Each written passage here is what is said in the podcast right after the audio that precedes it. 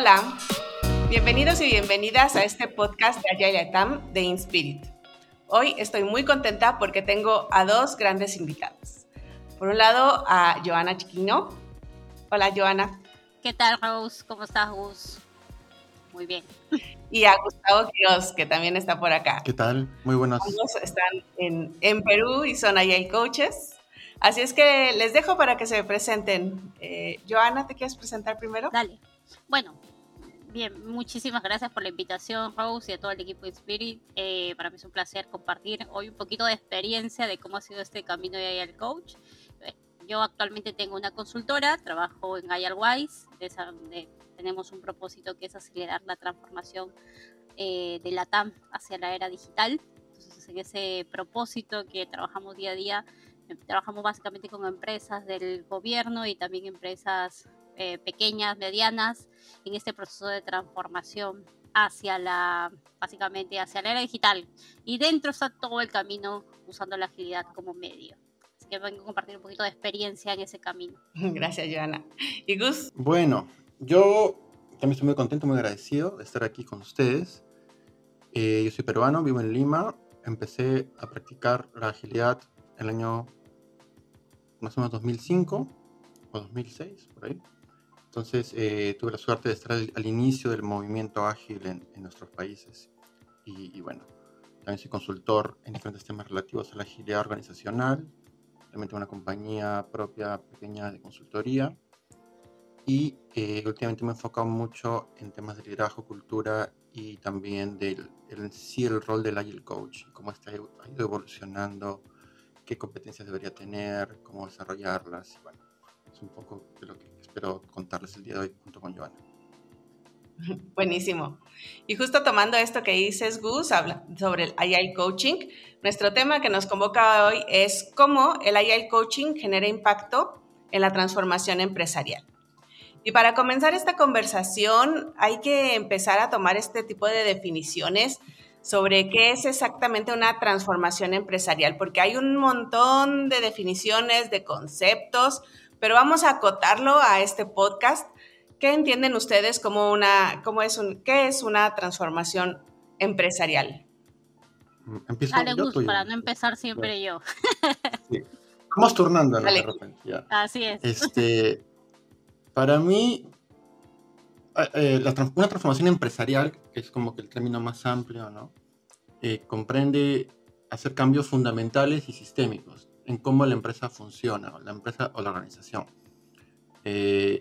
y esa transformación ayuda a la empresa a ser más efectiva, competir mejor, ser más competitiva, más eficiente, o implementar una nueva estrategia. Y en mi experiencia he visto tres grandes tipos de transformaciones que también se intersectan la, ágil, que es la que más nos compete, la digital también, y la cultural, ¿no? Y las tres como que están ahí, a veces eh, juntas, a veces separadas, pero tienen un punto de conexión. A veces es una, una, gran transformación que abarca las tres cosas. Pero todas tienen como ese, o sea, como, tienen como, es como, se aterrizan, digamos, en, cambios sistémicos en diferentes dimensiones de la empresa, en procesos, en cultura, en personas, en tecnología, en estructura, y, bueno, pueden tomar mucho tiempo, ¿no? Hay mucho esfuerzo. Y no son exitosas la mayoría. De hecho, la mayoría no son exitosas. ¿Y algo que añadir, eh, Joana? Básicamente coincido con Gus. Creo que la transformación empresarial lo que busca es responder a preguntas de ¿por qué nos tenemos que transformar? O sea, ¿qué estamos haciendo bien, mal o cuáles son las oportunidades para transformarnos? Es importante creo recalcar esa parte de que las transformaciones empresariales no necesariamente son digitales. Entonces es como que no necesariamente tengo que ver temas de tecnología o, modelos de negocio, que es lo que sí busca una transformación digital. Eh, y puede ser justamente esto, procesos, empezar una digitalización, también es un, o sea, no necesariamente voy a cambiar el modelo de mi negocio, pero puedes empezar a hacer una transformación empresarial o la parte cultural, ¿no? Queremos empezar con la cultura, queremos empezar a ir a ver cómo fortalecemos cuál es la cultura de mi organización, entenderla. Entonces, en ese sentido, responde más a la pregunta de una de qué queremos, de una mejora, de hacia dónde vamos y en función a eso deriva muchas otras transformaciones que pueden trabajarse en paralelo O sea, una transformación digital se trabaja en paralelo a una transformación ágil muchas veces y la ágil a veces comprende la parte de cultura, a veces es independiente, ¿no? O cada una de ellas eh, eh, en su momento de manera individual. Pero creo que es eso, ¿no? desde ese marco, entendiendo básicamente, independiente del, tipo de transformación, la empresarial, eh, en ese sentido sí busca responder básicamente a qué podemos hacer mejor, porque vamos a cambiar. Claro, qué importante, ¿no? De que se defina el, para qué, no es, no es nada más el que todo el mundo está haciendo agilidad o que tenemos que hacer algo, que es lo que sigue, ¿no? Sino que este para qué, cuál es nuestro propósito y qué buscamos con esta transformación, porque como decía Gus, pues hay veces que hay hasta un poco de dolor, hay un poco de, frustración, porque estamos tratando de cambiar esta forma sistémica de ver y de equilibrar entre los procesos, entre la cultura, entre una nueva forma de trabajo, etc. Y en general, ustedes que han visto dentro de sus acompañamientos y eh, este coaching que hacen, ¿por qué las organizaciones están en búsqueda de esta transformación? ¿Qué es lo que ustedes han vivido? Yo creo que hay una, un gran impulso del medio, ¿no? O sea, creo que el ecosistema, el, el mercado actual pide a las organizaciones cambiar. O sea, hablamos de organizaciones que por lo general son tradicionales, ¿no? Entonces, digamos, las que nacieron digitales ya tienen este componente cultural de hay que ir constantemente este, lanzando, midiendo, eh, mejorando, lanzando, midiendo, mejorando, ¿no? Digamos, eso es un poco el, flujo. Pero las tradicionales, en donde originalmente pues veíamos que yo lanzaba un producto y esperaba que el cliente me compre porque yo soy Pepito y todo el mundo conoce Pepito, eso iba cambiando, ¿no? Digamos que el emprendimiento, el conocimiento de las personas, el, el Internet, que básicamente ha cambiado gran el modelo de negocio, hace que obviamente las organizaciones digan cómo está el mercado hoy. Yo hago un análisis de contexto y me doy cuenta que el mercado es digital. Hace unos días justo hablaba con esos, eh, sea en el rubro del que estás, tienes que darte cuenta que el mercado digital, quieras o no, es digital. Que tú puedes hacer hoy estrategias para un mercado digital que de repente tu cliente actual no lo es, porque tú dices, oye, pero la gente me compra no es tan digital, la de hoy, pero de acá a 5, 10 años, esa gente ya es digital. Y si tu propuesta no es digital, probablemente no le vas a gustar y vas a empezar a desaparecer o perder mercado, ¿no? Eh, eso es, un gran doliente. O, el, y eso es uno de principal. Y el hecho de que la tecnología cada vez es más barata y, y más rápida de acceder. Justo trabajo ahorita con una cementera y me decía, ellos tienen el 85% de participación del mercado, ¿no? Están súper tranquilos, súper tranquilos. Y me decían, no, pero tenemos acá unas minas que tenemos para explotarla 15 años, este, 500 años. Y yo le dije, sí, qué genial, pero sabes que hay un producto que ya salió al mercado, que sí, hoy es más caro, pero seca 8 veces más rápido. O sea, puedes construir una casa en el octavo de tiempo, ¿no? Y es como 20 veces más fuerte que el cemento. eso ya pasa, está pasando hoy. Entonces, ¿cómo te preparas para ese futuro que probablemente te va a invadir? Y ahí no me dijo más nada. Pero es interesante, ese es el contexto. Creo que eso es, eso es lo que hace que las organizaciones empiecen a preguntarse por qué transformarme. Porque ya no solo vivo en, lo, en, mi círculo, sino ya a nivel global. ¿no? Eso ahí. Sí. Esas, esas preguntas tan importantes que traes y que hay que hacerle como, como Agile Coach. Así es que empecémonos a meter en este tema de Agile Coaching. Y Gus, te pregunto, ¿qué aporta el Agile Coaching en estas transformaciones organizacionales? El Agile Coach es un rol extraño porque, o sea, ha pasado por varias definiciones y evoluciones en el camino, ¿no? Em, empezó siendo un rol muy enfocado en equipos de tecnología únicamente y equipos tal cual. Y ahora la expectativa del rol es muy distinta, ¿no? Es que vaya mucho más allá de un equipo o de algunos equipos y que pueda abordar eh, conversaciones y problemáticas y desafíos más de administración, más de gestión, más de, em, diseño organizacional, digamos, de desarrollo organizacional. Entonces, el Agile Coach en la concepción moderna o más, eh, digamos, eh, se enfrenta a, este panorama, ¿no? Y muchos hay coaches que vienen de la tecnología y del desarrollo de software, les cuesta transicionar hacia esta visión más holística, más empresarial, más, eh, mucho más allá de simplemente eh, entender el desarrollo de software. Entonces, el rol en este panorama del coach, en el panorama transformacional, es eh, dependiendo de si hay el coach interno, externo o, del seniority, pero o liderar o acompañar la transformación, ¿no? O um, diseñarla, puede ser co-diseñarla, puede ser accionarla, y si es una empresa grande y, y, es un esfuerzo de muchos años, va a ser un equipo de profesionales que van a hacer esto, ¿no? Y cada quien aportará su parte pero eh, por eso también vemos ahí el coche más especializados en ciertas cosas y otros en otras cosas.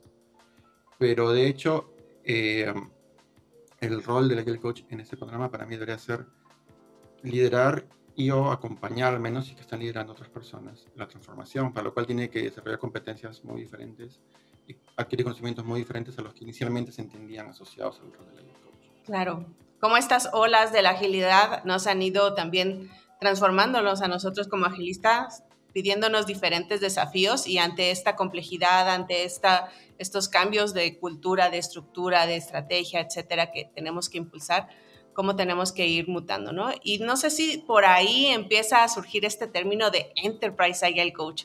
¿Ustedes cómo lo han vivido? Sí, eh, yo creo que eso es como que marca la diferencia en, en el expertise o el seniority, ¿no? O sea, no es igual, eh, voy a decir, o las capacidades que debe, tener cada rol.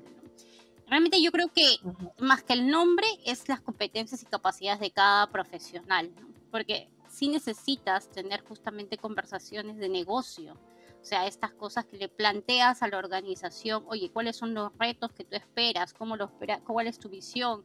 ¿Cómo lo vas a liderar? ¿Qué objetivos tienen? ¿no? ¿Cuáles son los indicadores financieros que está esperando? ¿Cómo está el contexto del mercado? O sea, todo ese punto, digamos, de vista esas preguntas, el background, son capacidades que desarrollas independientemente del nombre del rol. Pero hoy se le da como que ese nombre, digamos, a ese enterprise que puede conversar con los líderes de la organización, que puede dirigir la transformación desde su expertise, que puede acompañarse, por eso de diseñar cómo se va a hacer eh, los equipos, la estructura, el, toda la, la base de, de una actividad en la organización. Entonces, como que desde ese lado le han puesto ese nombre a la Enterprise.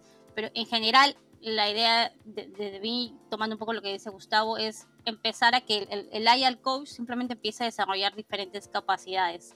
Más allá del equipo, el rol, la tribu este, que le toque, vamos a decir, es cómo voy a ir viendo una visión ya a nivel enterprise, ¿no? a nivel de organización, ¿no? de sistémica, más allá de donde me tocó. ¿no?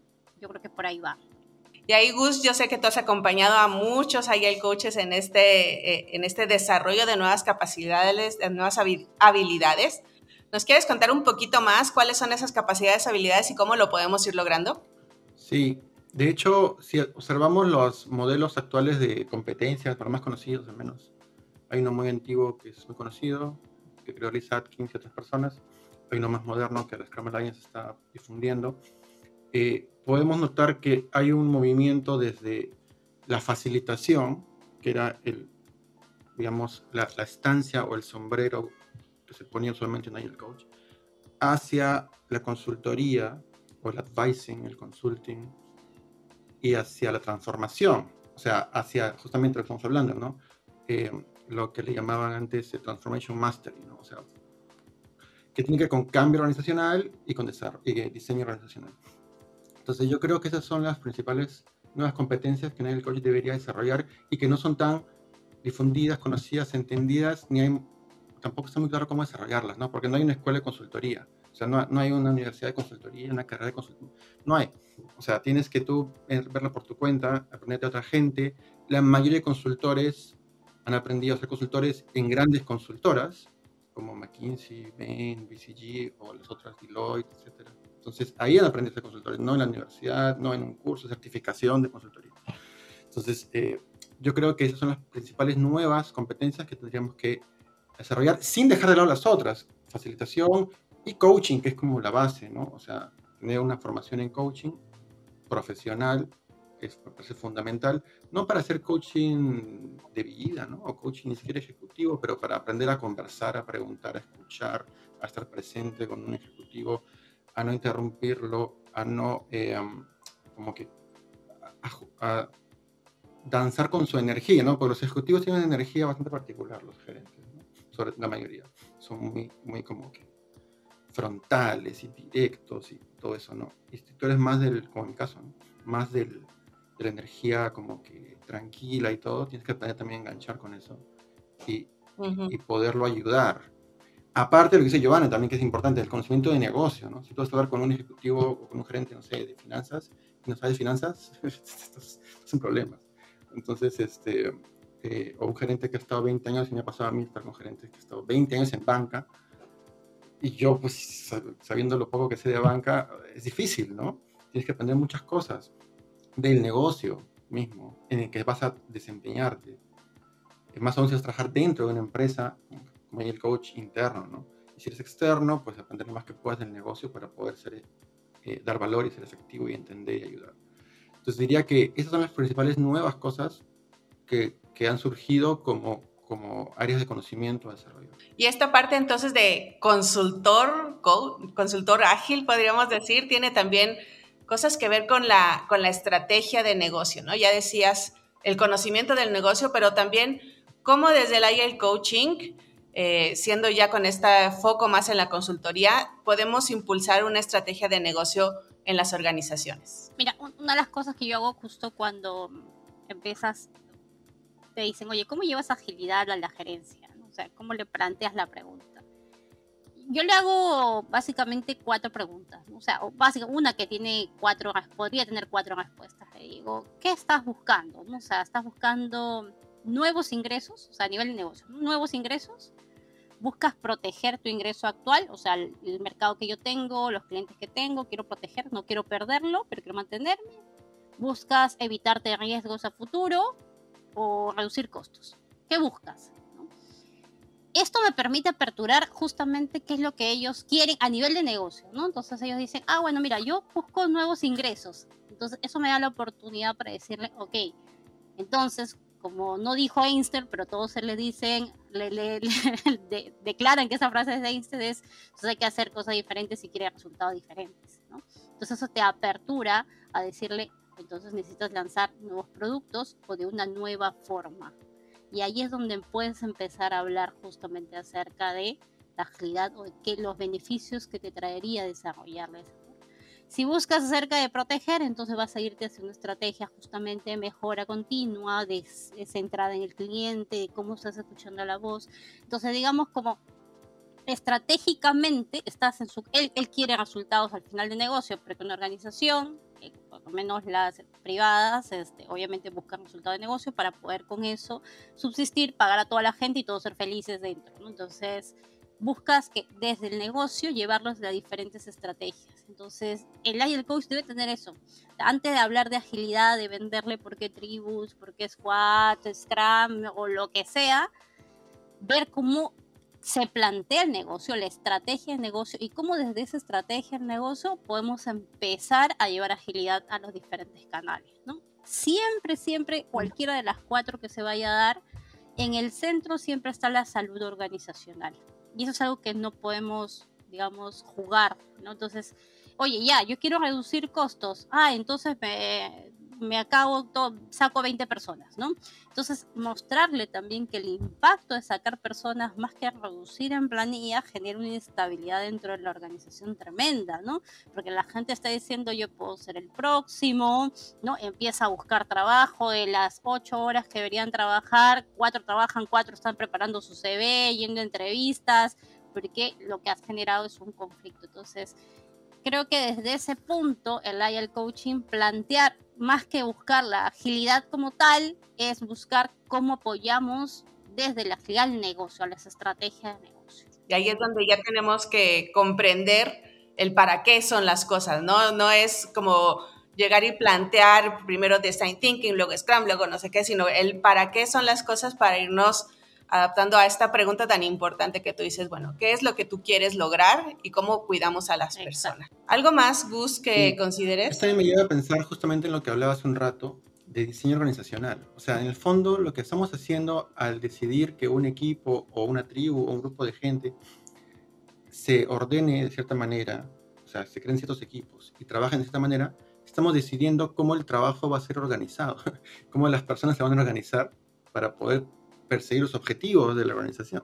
Entonces, eso es diseño organizacional y es una disciplina que tiene décadas y que muchos agile coaches hemos descubierto recién, hace poco. Mucha gente, bueno, mucha gente no sé, pero hay gente que está hablando de esto, ¿no? En la agilidad está Hiroshi Hiromoto, por ejemplo, hablando de esto, Carlos Peix, o eh, Hiroshi dio una charla hace poco en, en, en Agile Estados Unidos sobre esto, con una persona más, creo que es Andrés.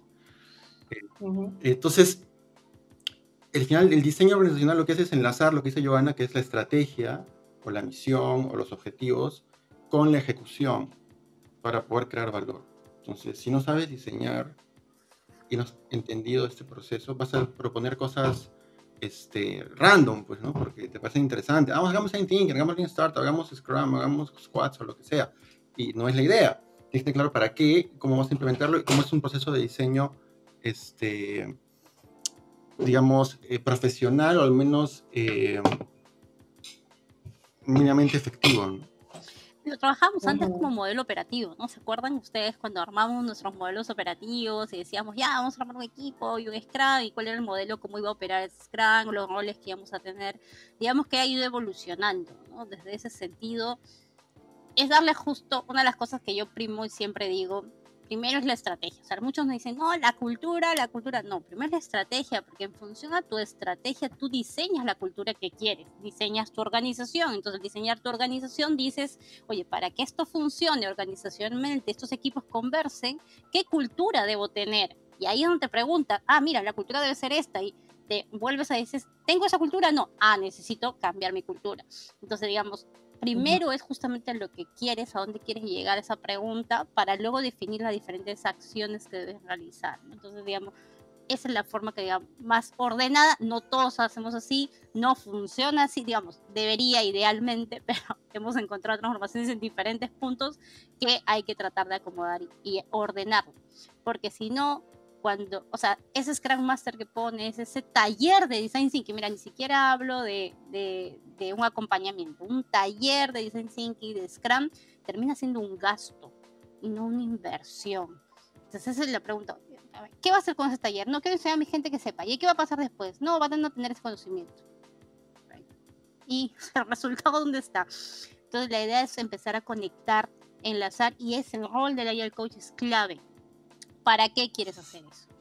¿Cómo lo vas a enlazar? ¿A qué objetivo está eh, trabajando? ¿Cuál es el impacto que buscamos? ¿Cómo las personas están involucradas? Esas preguntas claves que te ayudan a alinear a la organización.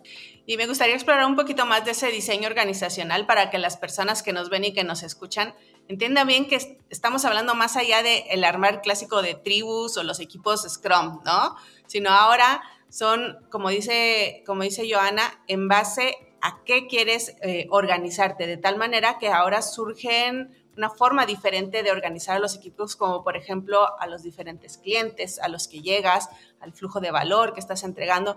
Así es que ustedes, ¿cómo lo han vivido en estas transformaciones organizacionales, este, esta estructura nueva que se propone? Primero, es bueno entender que diseño incluye estructura, que es fundamental, y también otras dimensiones, ¿no? Incluso procesos, incluso personas, como se llama la cultura, qué tipo de cultura necesitamos, qué tipo de liderazgo necesitamos, qué tipo de prácticas de gestión de personas o de gestión del talento necesitamos, cómo contratamos personas, cómo las desarrollamos, cómo las eh, promovemos o las em, recompensamos. O sea, hay muchas preguntas que piensas a surgir. ¿Cómo me relaciono con proveedores que, que van a participar en mi, eh, en mi nueva estructura? Entonces, se, se, empieza a complicar la cosa. Yo viendo que es, un, que es un tema que escapa a las frameworks y que escapa, o sea, incluye pero trasciende los frameworks e incorpora otros elementos. Y requieres gente, o sea, requieres, eh, una persona no puede saber todo, ¿no? Requieres formar un equipo, usualmente en mi experiencia, multidisciplinario, que abarque todos estos problemas poco a poco y los vaya resolviendo, los vaya experimentando también, porque una transformación ágil que no es experimental es una transformación ágil que probablemente ya va a fracasar. Pues tiene que tener algún grado de prueba y error, o sea, de probar cosas en, en, en contextos controlados y luego lo que funciona escalarlo y reforzarlo, ¿no? Y lo que no funciona, cambiarlo y luego ir ampliando. Entonces, cuando hacemos tribus en una, creamos tribus, no es que creamos 50 tribus a la vez, ¿no? Creamos unas cuantas y las vamos eh, ejecutando, digamos, corriendo, y luego vamos aprendiendo qué funcionó para crear nuevas tribus. Y armamos un proceso de creación de tribus que ya se va escalando. Entonces, eh, yo diría que va por ahí.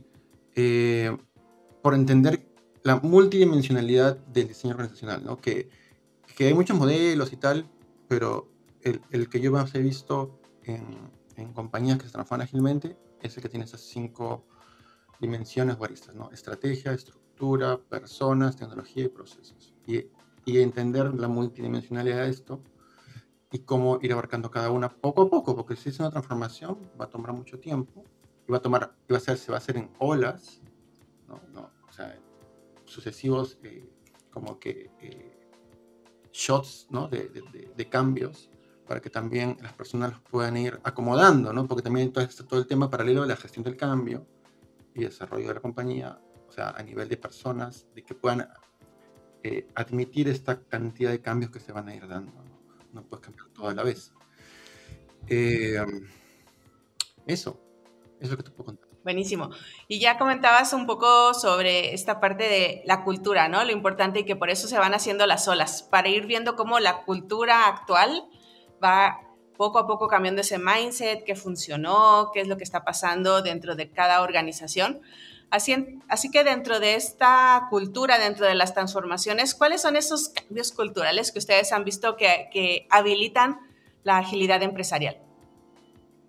Eh, yo creo que o sea, esos cambios responden mucho a, a, al estado actual de una organización. O sea, hay, hay, organizaciones que culturalmente están más propensas a innovar, a, a aceptar la experimentación, por ejemplo, ¿no?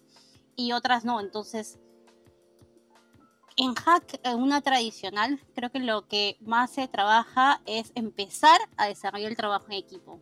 O sea, en mi expertise, una de las cosas es que eh, la gente, si trabaja 20 años, se conocen, pero no saben trabajar en equipo. Entonces, antes de ponerlas, justo ese es este punto, oye, les voy a poner a 10 personas o 9, 8 de diferentes disciplinas que no saben trabajar en equipo, en un solo equipo, a que trabajen por un objetivo, y pensar que lo van a hacer por el simple hecho de ponerlas es, es hasta, hasta nos daría risa viéndolo de así de afuera, ¿no? Pero pasa. Entonces, ¿qué pasa? Lo primero, una de las cosas es cómo enseño realmente a mi gente a trabajar en equipo. Y eso es como que va en niveles también. Ya, oye, lo primero que deben hacer es entender por qué están haciendo las cosas, ¿no? ¿Para qué están haciendo esto? Ya, eso es lo primero. Luego, ¿qué voy a pasar al siguiente punto? Voy a empezar a, ya, a ver cómo trabajo de equipo. Luego, ¿cuál es el siguiente? Ya lo hacemos de manera empoderada, independiente digamos como que hay niveles. Entonces, es, esa transformación cultural va de básicamente cómo me encuentro hoy y hacia dónde el trabajo de equipo creo es un punto clave dentro de este proceso de transformación. Otro punto clave es justamente el hacerme owner de las cosas, o sea, no esperar que alguien me diga específicamente qué debo hacer, los puntos y comas, y eso tiene que ver mucho con los procesos también, ¿no? Actualmente el proceso me dice que debo seguir 10 pasos y yo debo seguir 10 pasos. O sea, si la persona delante mío se esté muriendo, señor, no le puedo atender porque el paso 7 dice que usted no tiene algo, ¿no? Entonces, ese punto, el, el owner, la capacidad de, de, de, ver más allá, de resolver cosas, ese también es, es, uno de los puntos claves. Eh, y, y uno, uno de los temas porque dentro de esto está inmerso el mindset. Todo el mundo habla del mindset, el cambio del mindset, el cambio del mindset, pero el cambio, o sea, yo quiero empezar porque una transformación digital este, cultural es larga. Es el proceso más largo que podemos seguir. ¿no? Esto puede tomarte años. ¿Tengo que hacer una transformación cultural? Probablemente sí. Pero debemos empezar por, por hacks. O sea, ¿qué es lo más rápido que debemos empezar a hacer? Darle a la gente capacidades para desarrollar prácticas de manera individual. ¿no? O sea, esto de yo, lo que le llamamos hoy agilidad o, mm, digamos, el, agilidad mental hay un movimiento de agilidad mental que significa cómo hago que las personas de mi organización de manera individual sean capaces de eh, desarrollar sus propias este, consultas, que tengan ownership, o sea, más allá si pertenecen a un equipo, a una tribu, cómo desarrollo estas habilidades en mi gente, para luego que en función a eso se haga una agilidad social. Es decir, ya hay cinco personas tra trabajando de esta forma, entonces em, ya empiezo a crear prácticas dentro de la organización para que poco a poco se vaya haciendo el cambio de la cultura, que me va a tomar, o sea, acuérdense, mucho tiempo, prácticas, luego procesos, ¿no? Para luego ir a un proceso más, a un cambio cultural. Entonces, creo que desde ese punto es que, eh, que va la transformación cultural, complementando solo lo que decía Gustavo con el tema de diseño organizacional, porque tiene que ver la parte de cultura ahí, justo hay un punto que trabaja BCG, es, este, eh, tiene un framework para todo esto, porque hay framework para todos, pero una de las cosas que me, que me gusta es que incluyen el ecosistema. O sea, no me veo dentro de mi diseño organizacional, no me veo solo yo como organización, sino veo cómo además tengo a todos los que hacen igual cosas iguales a mí o similares como aliados. Entonces ya veo un ecosistema dentro del mío para que en función a eso yo también pueda diseñar mi organización. Entonces me parece un punto válido porque ayuda también a hacer ese cambio dentro de la cultura de la organización. Y ahora que comentaba Joana de sobre esta parte de la evolución de los equipos y del ecosistema en el que están los equipos, hay algo clave dentro de eso que es el liderazgo, visto como habilidad, no solo como rol, ¿no? Y comenzando con el liderazgo de nosotras eh, y nosotros como Agile Coach, cómo empezamos a comportarnos diferente dependiendo de los diferentes, e, de los diferentes estadios de madurez o de conciencia, como lo queramos de, llevar, de, que van teniendo las personas y los equipos. Yo creo que es importante que, que reconozcamos como Agile Coaches que somos nuestra importancia, o sea, nuestro rol en, digamos, en acompañar al liderazgo, o sea, los líderes formales y no formales, en su propia evolución, para lo cual requerimos también trabajar en nuestra propia evolución. ¿no? O sea, mm. sabemos que los líderes son los que eh, generan la cultura finalmente, o la regeneran o la están todo el tiempo reforzando. Entonces, dentro de la cultura es que la, agilidad puede florecer o no. Pero nosotros somos líderes y trabajamos con líderes todo el tiempo. Entonces, yo veo que muchos agile coaches no, no son tan uh, conscientes de que tienen un papel en ayudar a los líderes con los que interactúan a no solamente, digamos, eh, hacer agilidad, ¿no? sino a también ir desarrollando una forma de pensar, como se llama un mindset o comportamientos más acordes a lo que esperamos de ellos para que la agilidad siga creciendo, digamos. Esta capacidad de agilidad siga, fortaleciéndose. Entonces, eh, ese es un gran reto, ¿no? Y, ¿no? y no sabemos realmente cómo hacerlo. O sea, tenemos unas ideas, pero, pero no es fácil acompañar a un líder y que el líder quiera cambiar cosas de él, de su comportamiento y de su forma de pensar. Pero entonces es como un trabajo en dos niveles, con uno mismo, como, como el coach, y con los líderes, para, porque no podemos regalar algo que no tenemos, ¿no? Es como que básico. Claro.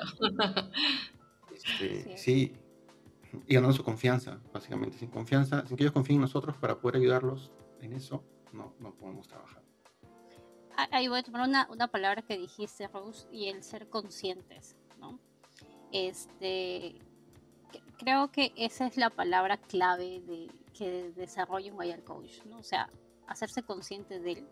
Y esto implica que realmente yo sé, sea, realmente qué sé, qué no sé, y en lo que no sé, cómo lo voy a trabajar. O sea, eso es, un punto, que todos no sabemos muchísimas cosas.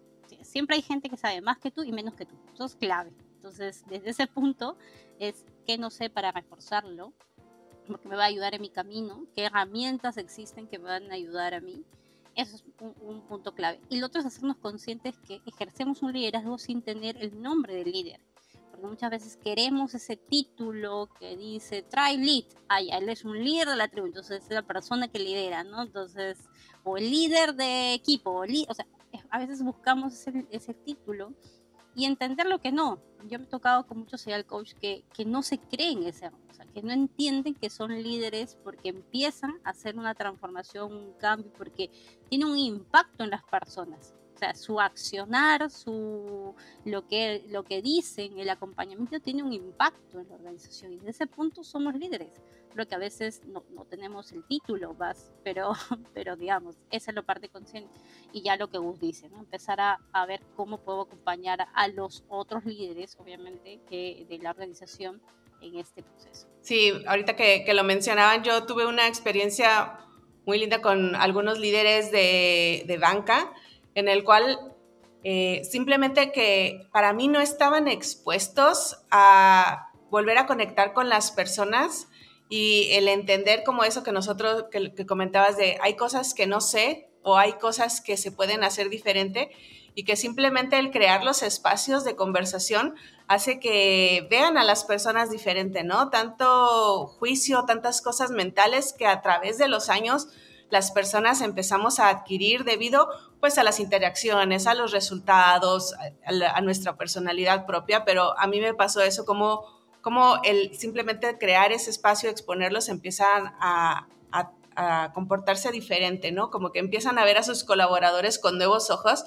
gracias una vez más a otro tipo de herramientas, ¿no? Como decías, en vez de ser una herramienta como un feedback tradicional cada seis meses, cada año, cómo hacemos un feedback 360, un feedback enfocado a, las, a las habilidades y no tanto a los resultados, que esa es otra cosa, no quiere decir que no se vea, ¿no? Entonces, ¿cómo, cómo empezamos a cambiar estas, em, estas formas de trabajar y que empiezan a cambiar también la forma en la que pensamos y que vivimos el mundo?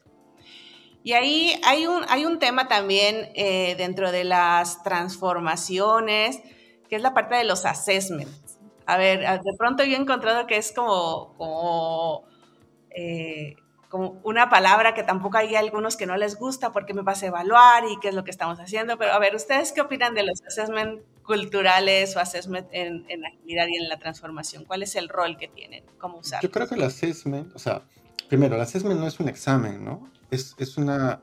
Me acuerdo que a mí me gustaba cuando existía, no sé si aún existe, el CMMI. CMMI, claro. Los cuatro niveles, cinco niveles que subía, sí, claro.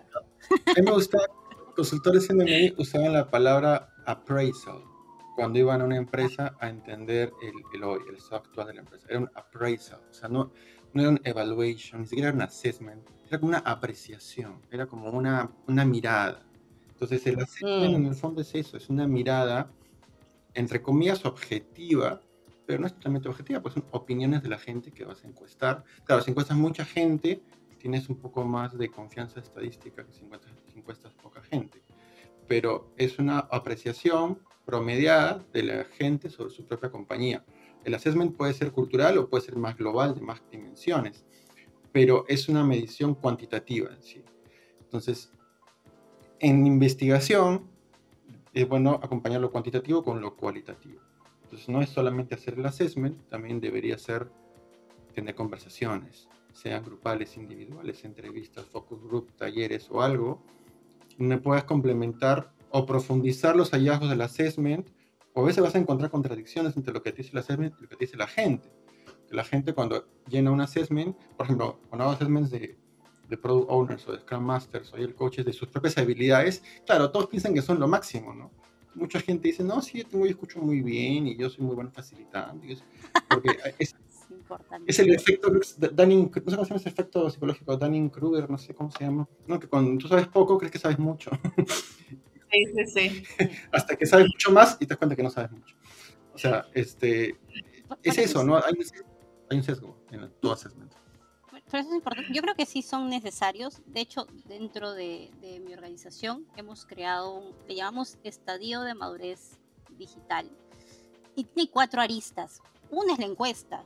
Ya esta encuesta que le mandas a la, a la organización, a un grupo, obviamente una muestra significativa para que conteste, pero luego tenemos conversaciones con los líderes porque una es, a ver, ¿qué piensa el líder? ¿no? O sea, a ver, cuéntame, quiero ver su reacción cuando le hago las preguntas, cómo se comporta, un análisis así, ver hacia cierto, o sea, ya es diferente.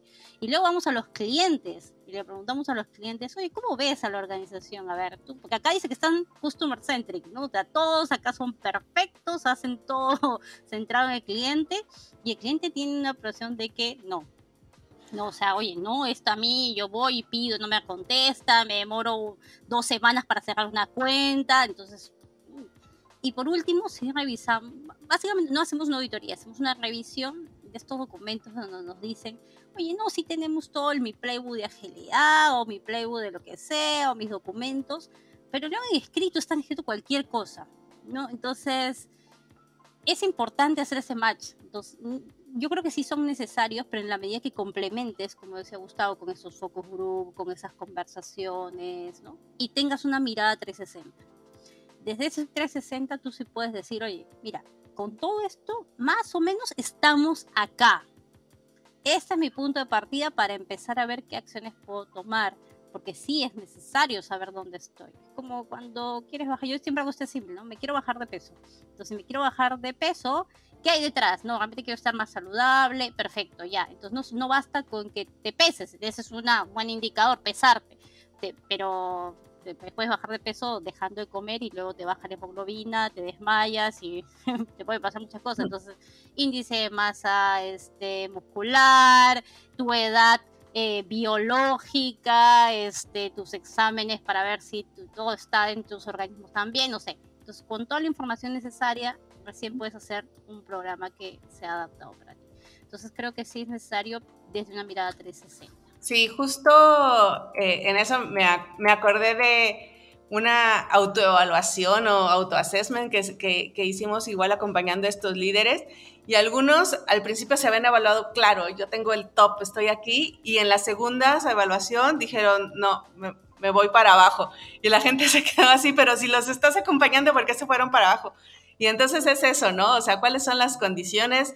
De este assessment, de este price que estamos diciendo, y cómo lo estás relacionando con los diferentes elementos, los resultados que se tienen, cómo está el clima organizacional e incluso las métricas que ya las organizaciones tienen un montón de data que empiezan a sacar sobre sí mismo, cómo los empiezas a, amarrar y a reflexionar, ¿no? No se trata de, ah, ya, la primera sacar la máxima calificación, sino cómo empezamos a hacer como esta, esta evaluación, ¿vale?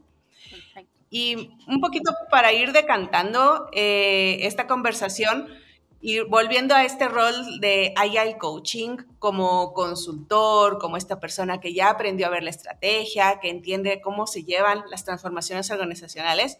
¿Hay alguna otra cosa que se nos quede por ahí en el tintero que quieran, que quieran comentar eh, para consejo para, para las personas que estamos creciendo en este rol, llamémosle Enterprise Agile Coach?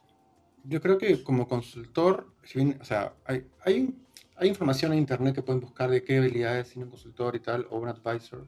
de hecho, Johnny Ordóñez, por ejemplo, está trabajando mucho en eso y ha presentado bastantes cosas interesantes en ese sentido. Yo creo que un buen consultor tiene que entender bien la compañía a la cual va a, hacer, va a, a recomendar, porque en el fondo el consultor hace recomendaciones o presenta soluciones a problemas de la compañía, potenciales soluciones. Entonces tiene que entender cómo funciona el negocio, ¿no? O sea, a nivel empresarial, a nivel de, negocio, de modelo de negocio, a nivel de estas dimensiones que va a, diagnosticar o, a entender o a... Entender el contexto. Entender el contexto y tiene que tener las distinciones, o sea, como que los conceptos claros, ¿no? Si, si, va a intervenir en un equipo de marketing o en un área de marketing, tiene que entender de marketing. Si no, ¿cómo vas a hacer una consultoría de marketing? O sea, no de marketing no va a ser no vas a meter ahí de repente herramientas de marketing específicas, pero sí entender cómo funciona el marketing para poderlo transformar hacia algo más ágil, digamos. Entonces, eh, es entender el negocio, luego entender cómo es un proceso de consultoría adecuado, que tiene que ver con investigación, con recabar información, con entrevistas, con assessments, con eh, validar tus hallazgos con el cliente y todo eso. Y luego cómo presentas, cómo presentas esa información, cómo la comunicas adecuadamente a los que toman decisiones. Es, es, como esta parte importante, ¿no? Cómo te comunicas con los líderes para que entiendan el valor de lo que estás presentándoles en su, en su lenguaje y cómo creas eh, algo que ellos puedan consumir, entender y accionar, ¿no? Que puede ser un PowerPoint, puede ser lo que tú quieras, miro si quieres que los líderes lo entienden, pero usualmente suele ser un PowerPoint. Muchos agilistas odiamos los PowerPoints, o los odiábamos, pero es el lenguaje que entienden muchos líderes no das un buen PowerPoint, no lo van a entender. un, consultor, de BCG me dijo, si no está en PPT no existe, Joana. Me acuerdo. Exactamente. O sea, tiene que ser un buen PPT de consultoría, no un PPT de fotos y de frases, ¿no? sino de, de, hallazgos de carne, como dicen algunos, ¿no? Como que bien claro lo que quieres comunicar, el valor para el cliente, qué problema tiene, cómo, cómo se puede resolver y qué implica eso. Entonces, eh, creo que son las habilidades principales que se me yo le sumaría a eso la parte de resultados. O sea, justamente hay un, foco en que los consultores buscamos justamente que lo que vayamos a hacer se decante al final en resultados. Esa carnecita que dice Gus dentro, colocar los resultados que se van a obtener, que esperamos, que se pueden, si realmente marcamos las cosas, esto es lo que vamos a obtener, pero con claridad numérico. Muchas veces sí, porque el lenguaje en que hablan los líderes es los números. no solamente eso, obviamente hay muchos, pero una de las cosas que le gusta a, las, a los líderes, a los gerentes, es ver números. Eh, yo creo eso. a mí una de las cosas que me ayudó mucho es entender cómo funciona el cerebro, ¿no? Entendamos que cuando nos dicen qué cosa detona, ¿no? El cerebro no le gusta, el cerebro es lento, o sea, le, le gusta que, inmediatamente por qué sacamos juicio, porque es lo más rápido. No quiero entrar a pensar cuáles son todas las alternativas. ¿Qué es lo último que me pasó en algo muy similar? Ya, eso es malo, malo, ¿no? Ya lo califiqué así. Porque es como funciona. Entonces, en la medida que como yo sea consciente de cómo funciona el cerebro, puedo educar a mi cerebro y ver, a, hoy esta persona está reaccionando porque de repente se siente amenazada, cómo yo estoy comunicando el mensaje y cómo puedo comunicarlo mejor. Y yo no me tomo las cosas personal porque una de las cosas que los consultores hacen es que no se toman las cosas a los personales, están en como un nivel más arriba, ¿no? Es como que yo veo la organización desde un punto más alto y no me lo tomo las cosas como que eso me impacta a mí. Entonces creo que eso ayuda mucho. Eh, eso es lo que podría complementar lo que ya dijo Y esta, estas perlas de sabiduría, ¿en dónde más las podemos encontrar? ¿no? Algunos autores o temas que estaban leyendo actualmente o que hayan leído recientemente que colaboren a lo que estamos hablando hoy? bueno, ya lo han visto seguro el libro de Tribe Lead. Ese me ayudó mucho a entender cómo funcionan las, las tribus, en general, al margen de si es ágil o no. Ese e, es uno de los libros que a mí me ayudó mucho. Otro de los libros que me ayudó, realmente, más que libros, la investigación que hay detrás que se ha hecho de la Enterprise Agility University tiene mucho, mucha información basada en neurociencia y psicología organizacional. Entonces, justamente estas cositas de entender por qué debo yo saber cómo reacciona mi cerebro para poder comunicar mejor o plantear una estrategia, a mí me ayudó mucho. Sobre todo en temas de cuando quiero cambiar la parte cultural o cómo debo hablar con el gerente o los gerentes a nivel de negocio, en su lenguaje, en su mensaje, ¿no? Entonces, por ahí, este, y hay un libro que no tiene nada que ver, me van a decir, con tema agilidad, pero es Vendes o Vendes. Lo compré hace, bueno, en la feria del libro acá, lo he acabado en dos días y me parece magnífico, porque todos somos vendedores y nosotros como consultores necesitamos tener esa capacidad de vender, vender en el sentido de que estamos sirviendo. Entonces me pareció genial lo que dice, les recomiendo, leanlo, es súper cortito, porque te va a ampliar a la mente de cómo quiero vender, o mejor dicho, cómo quiero servir a través de la agilidad y cómo puedo comunicar un mensaje correcto de esa manera. Me encanta. Gracias. ¿Y tú, Gus? Yo recomendaría que sigan a Naomi Stanford, que es una autora de diseño organizacional muy buena. Tiene libros, justo su último libro lo acaba de, acaba de sacar una nueva edición de su libro de diseño organizacional. Y tiene varios blogs interesantes sobre, eso. Eh, y hay otras dos fuentes que no son libros, que yo suelo revisar. Una es de McKinsey, que siempre leo las eh, cosas que sacan. Y ah, lean ahí cosas de, de digital y de organization hay, muchas cosas, casos, prácticas, en fin, insights, estadísticas que sacan. Y hay, otra, hay otro blog sobre cultura muy bueno de Human Synergistics, creo que se llama. Si no, luego te paso el dato que lo pongas en el podcast. Pero, lo vamos a poner todos los links en los podcasts. Es que ese, ese, es muy buen blog de transformación cultural. Tiene muchos buenos insights porque es gente que hace mucho trabajo de transformación cultural y de liderazgo también, de transformación de líderes. Entonces, tiene muy buenos insights de casos reales y de experiencias y de herramientas que usan. Entonces, Buenísimo. por ahí. Buenísimo. Les agradezco un montón. A ver, cuéntenos sus redes, en dónde los contactan, para que toda nuestra audiencia sepa más de ustedes. Bueno, a mí me, me ubican, me muevo bastante en LinkedIn, me pueden ubicar como Joana Chuquino. Estoy ahí. Eh, bueno, tengo mi página joanachuquino.org también, este, donde van a ver muchos de los posts que hago, pero, pero bueno, ahí desde, yo tengo ese blog desde el 2012, todavía vive, este. entonces hay información recabada ahí. Este, esas son las principales redes. Bueno, también ahora me he sumado, pues, este, estoy empezando a hacer algo en Instagram y bueno, ya en la nueva red que no voy a decir nombre, pero seguro ya muchos están ahí. Entonces ahí estamos, moviéndonos por ahí. Todos sabemos cuál es, Joana. ya no es la X, ya ahora es la otra. la competencia, la competencia. Yo, yo no publico mucho en redes, sinceramente, soy muy anti redes sociales en general, pero sí a veces publico cosas. Entonces, gustavoquiroz.com, ahí están links a mi LinkedIn, también pueden buscar LinkedIn como Gustavo Quiroz, y en, mi página está el link a, YouTube, a veces publico algunos videos, y a mi blog de Medium, que también a veces publico algunas cosas por ahí, y a mi Twitter, que no publico mucho últimamente. Ya estoy empezando a seguir Twitter porque digamos, Twitter Así es. Medio agresiva la cosa ahí. Bueno, y yo les, les agradezco una vez más que me hayan acompañado en este, en este tema. Fue una muy, muy rica conversación. Les recuerdo a todas las personas que nos escuchan y nos ven que hay, va a haber o hay ya una página dentro de inspirilatam.com donde van a encontrar un resumen de este capítulo, además de los links que, que les hemos compartido con la información que, que, ya viene. Tenemos eh, como Inspirit eh, LinkedIn e Instagram. En Inspirit sí nos gusta mucho el estar compartiendo dentro de las redes, así es que síganos por ahí. Y nada, los esperamos en el siguiente capítulo de Ayay Latam. Muchas gracias.